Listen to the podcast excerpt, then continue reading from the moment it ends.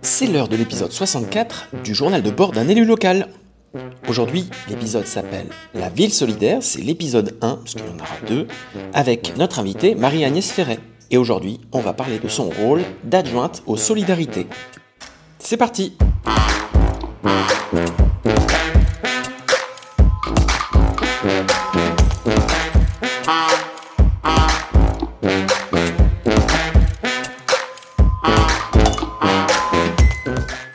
Nicolas. Bonjour Gaël. Bonjour Marie-Agnès. Bonjour Gaël, bonjour Nicolas. Bonjour. On a cette drôle de façon de parler, je ne sais pas pourquoi. Euh, Ça commence euh, très très bien cet épisode, on a envie de rire. Voilà. Alors Marie-Agnès, euh, tu es notre invitée aujourd'hui, merci d'être là. tu es deuxième adjointe à la ville solidaire. Alors je fais le déroulé si tu vas bien. Hmm. alors, les politiques intergénérationnelles, le Conseil des sages, la solidarité et l'action sociale, la santé, le logement, le handicap, la ville inclusive, les familles et les familles monoparentales, et enfin tu es adjointe du quartier Est. C'est tout à fait ça. Euh, merci Gaëlle de l'avoir déroulé parce que de mon côté, j'ai beaucoup de difficultés à me souvenir de, euh, tous ces sujets. Euh, ce que je peux préciser en tout cas, c'est que pour tout ça, je ne suis pas seule. il y a trois conseillères déléguées qui travaillent avec moi. Kadiatou Diakité qui s'occupe de la santé et du handicap. Euh, Daniel Royer qui a en charge le logement et les copropriétés de la ville, et enfin Sylvaine Borel qui a en charge euh, les politiques intergénérationnelles et le Conseil des sages. Oui, Sylvaine qu'on a reçu euh, juste avant. et on l'a pas dit avec Sylvaine, mais toi tu fais aussi partie de Blois naturellement. Oui. le groupe de Nicolas. Nicolas. Non, le, notre groupe. Oui, alors le groupe dont fait partie Nicolas. Excuse-moi, c'est en effet. Je me suis mal exprimé. Donc Marie-Agnès, euh, tu as en charge les solidarités. Euh, est-ce que tu peux nous dire pourquoi, euh, pourquoi cette délégation? Et puis, il me semble que dans ta vie professionnelle, ça, ça, Gaël, on n'a pas forcément parlé, mais dans, ta vie professionnelle, qu'est-ce que tu fais? Tu as aussi un lien avec les, solidarités, non? Oui, je pense que je n'ai pas ce sujet-là tout à fait par hasard. Dans la vie professionnelle, je suis chargée d'études sur l'enfance et la famille. je fais ça depuis une dizaine d'années dans un observatoire qui est basé à Paris. Et euh, précédemment, j'étais directeur enfance-famille euh, au conseil départemental, donc en charge. Du Loir-et-Cher Du Loir-et-Cher, oui. Euh, je ne suis pas du Loir-et-Cher, mais j'y ai trouvé, je crois, ma place. Et c'est j'aime vivre à Blois, j'aime vivre dans ce département. voilà, je ferme cette parenthèse pour dire qu'effectivement, je m'occupais de la protection de l'enfance et de la protection maternelle et infantile sur le département. Dans les services, du coup, tu étais côté service, donc tu connais bien la, vie des services euh, en plus de ça. Oui, de l'intérieur, effectivement. Euh, et j'apprécie aujourd'hui, dans ma vie professionnelle, d'accompagner des équipes de terrain euh, autour des problématiques de protection de l'enfance en particulier. Et une, moi, je trouve qu'une des grosses difficultés de cette délégation, c'est justement que les solidarités c'est pas une compétence qui est portée par une collectivité en particulier. C'est euh, voilà, il y a une partie euh, qui va être euh, travaillée avec le CIS, le Comité d'action sociale intercommunal, Comité intercommunal. Le Centre intercommunal d'action sociale. Centre intercommunal d'action sociale, merci. Le, une partie, une grosse partie, la majorité des parties de solidarité, c'est le département et puis une partie par la ville. Comment tout ça travaille ensemble et, toi, en tant qu'élu, comment tu travailles sur ces collaborations? Hmm. C'est vrai que pour euh, un citoyen lambda, c'est difficile de comprendre mm. comment ça fonctionne, qui fait quoi, mm. le qui fait quoi, et finalement à qui je m'adresse mm. lorsque j'ai un besoin de service. Euh, et c'est pour ça qu'au niveau de la ville, d'ailleurs, on ne dit pas les solidarités, on parle de la ville solidaire et de la solidarité.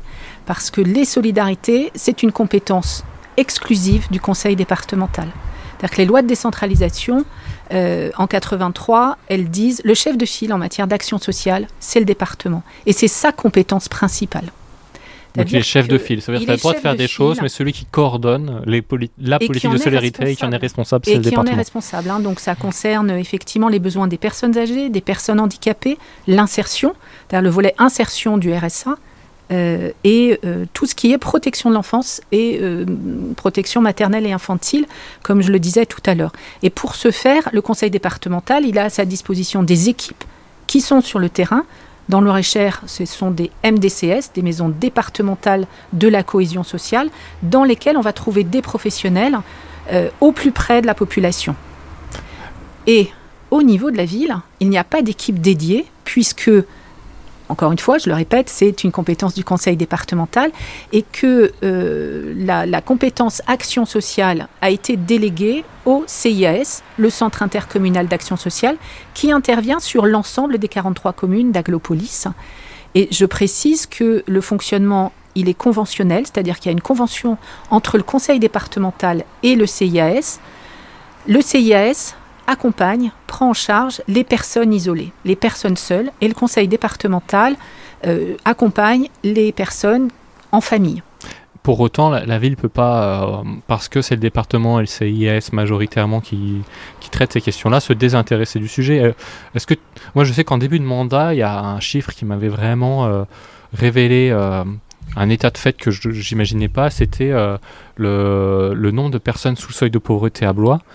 Euh, et puis que dire sur toutes les questions qui nous sont posées à juste titre, et je crois qu'on a tous vécu ça sur la question du désir médical euh, dans la ville de Blois. Et dans. Donc je trouve que c'est des questions tellement prégnantes que la ville peut pas se, désintéresser. Et toi, d'où le fait qu'on la deuxième adjointe, ce qui veut dire qui montre quand même qu'on a une priorisation sur ce politique publique, elle est en charge des solidarités. Euh, comment tu te saisis de ça, euh, ayant pas les délégations euh, voilà. Est-ce que tu peux me redonner les chiffres Là, c'est vrai que tu, pointes un vrai sujet. c'est que le, comment on peut agir alors que finalement ces compétences-là, elles appartiennent à d'autres degrés de, collectivité. si tu, voilà, tu me demandes un chiffre, à Blois, c'est 26% de la population qui est euh, en dessous du seuil de la pauvreté, ah hein, au sens euh, de l'INSEE. Hein, c'est-à-dire que l'INSEE définit le seuil de pauvreté comme étant un revenu qui est inférieur à 60% du salaire médian. Oh là. c'est 1900 à peu près? Non, c'est 1750. 1750, ok. Euh, le salaire médian, ça veut dire que en France, la moitié des salariés touchent plus et la moitié touche moins. Et on a cette ligne médiane euh, qui sépare effectivement les, les, la 100%, de, population qui, mm. sont, euh, qui sont salariés. À Surblois, on a effectivement euh, un nombre de personnes pauvres qui est beaucoup plus important que dans le département, puisque dans le département, c'est un peu moins de 13% de la population qui est sous ce seuil de pauvreté. Donc c'est vraiment concentré sur Blois. pourquoi? Parce qu'on a beaucoup de logements sociaux? Oui. Il y a beaucoup de logements sociaux et puis les emplois qui sont là aussi. Très franchement, enfin, quand on y réfléchit, si je suis en difficulté financière, si je suis en, état de pauvreté, que je cherche un travail, j'ai beaucoup plus de chances euh, de trouver euh, ce qu'il me faut en milieu urbain que si je m'isole à la campagne, parce qu'en plus, il va me falloir un moyen de locomotion que je n'ai pas les moyens euh, de m'offrir, je n'ai pas de, ou, peu en tout cas, de transport en commun.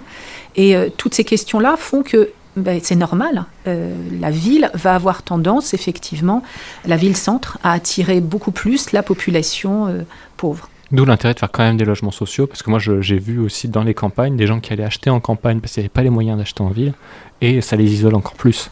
Là, c'est euh, pour le coup toutes les questions d'urbanisme, c'est comment finalement euh, sur Blois, on, a effectivement ce, projet hein, de construire la ville sur la ville pour avoir euh, plus de logements, plus d'habitants.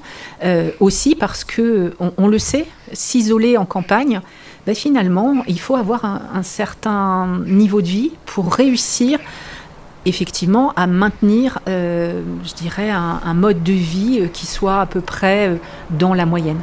Et donc, euh, toi, en tant qu'élu, euh, comment donc tu nous as dit que c'était compliqué parce que la plupart des compétences n'étaient pas à la mairie. Donc, quel, est ton rôle? Comment tu. Est-ce que tu peux nous dire pour, un peu pour. Alors, c'est pas forcément compliqué en fait. C'est juste tenir compte des compétences des autres, ne pas euh, prendre en charge des compétences qui ne sont pas les nôtres, parce qu'en fait, plus on est nombreux à s'occuper d'un sujet, et plus c'est compliqué de se coordonner. Et ce qui compte, au-delà même de la coordination, c'est les coopérations. C'est comment on travaille tous ensemble, comment on arrive finalement à mailler ensemble une façon d'intervenir auprès euh, des personnes.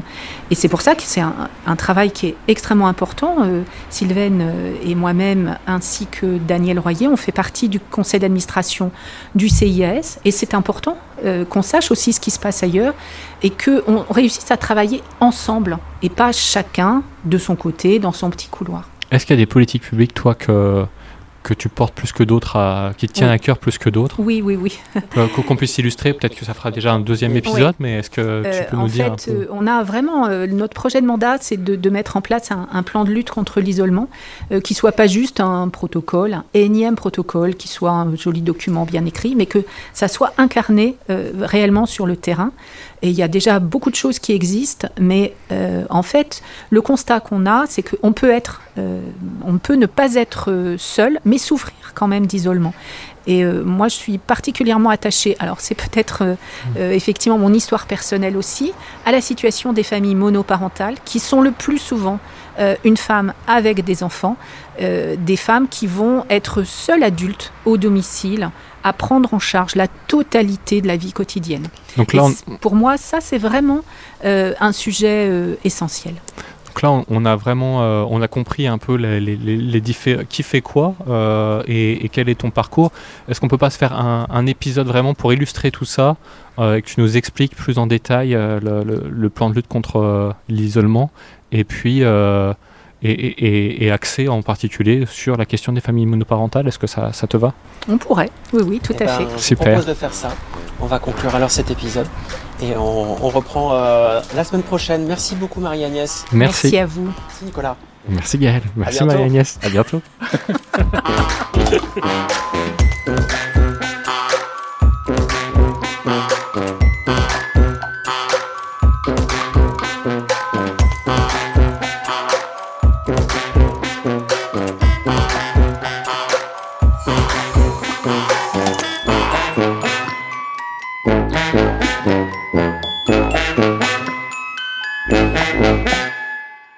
Moi, c'est Nico et c'est mon premier mandat. Ton premier mandat de quoi? Je suis vice-président d'une agglomération et coprésident d'un groupe écologiste à Blois. Ah, Moi, je suis Gaël, on est potes, et tu m'as proposé de raconter ce mandat dans un podcast. Un journal de bord qui témoigne de la vie politique locale au fur et à mesure de l'actualité. Et on en a déjà fait 60. Vous pouvez les trouver sur toutes les applis de podcast à raison de 3 par mois. Les applis de podcast, c'est Deezer, Spotify, Apple Podcast.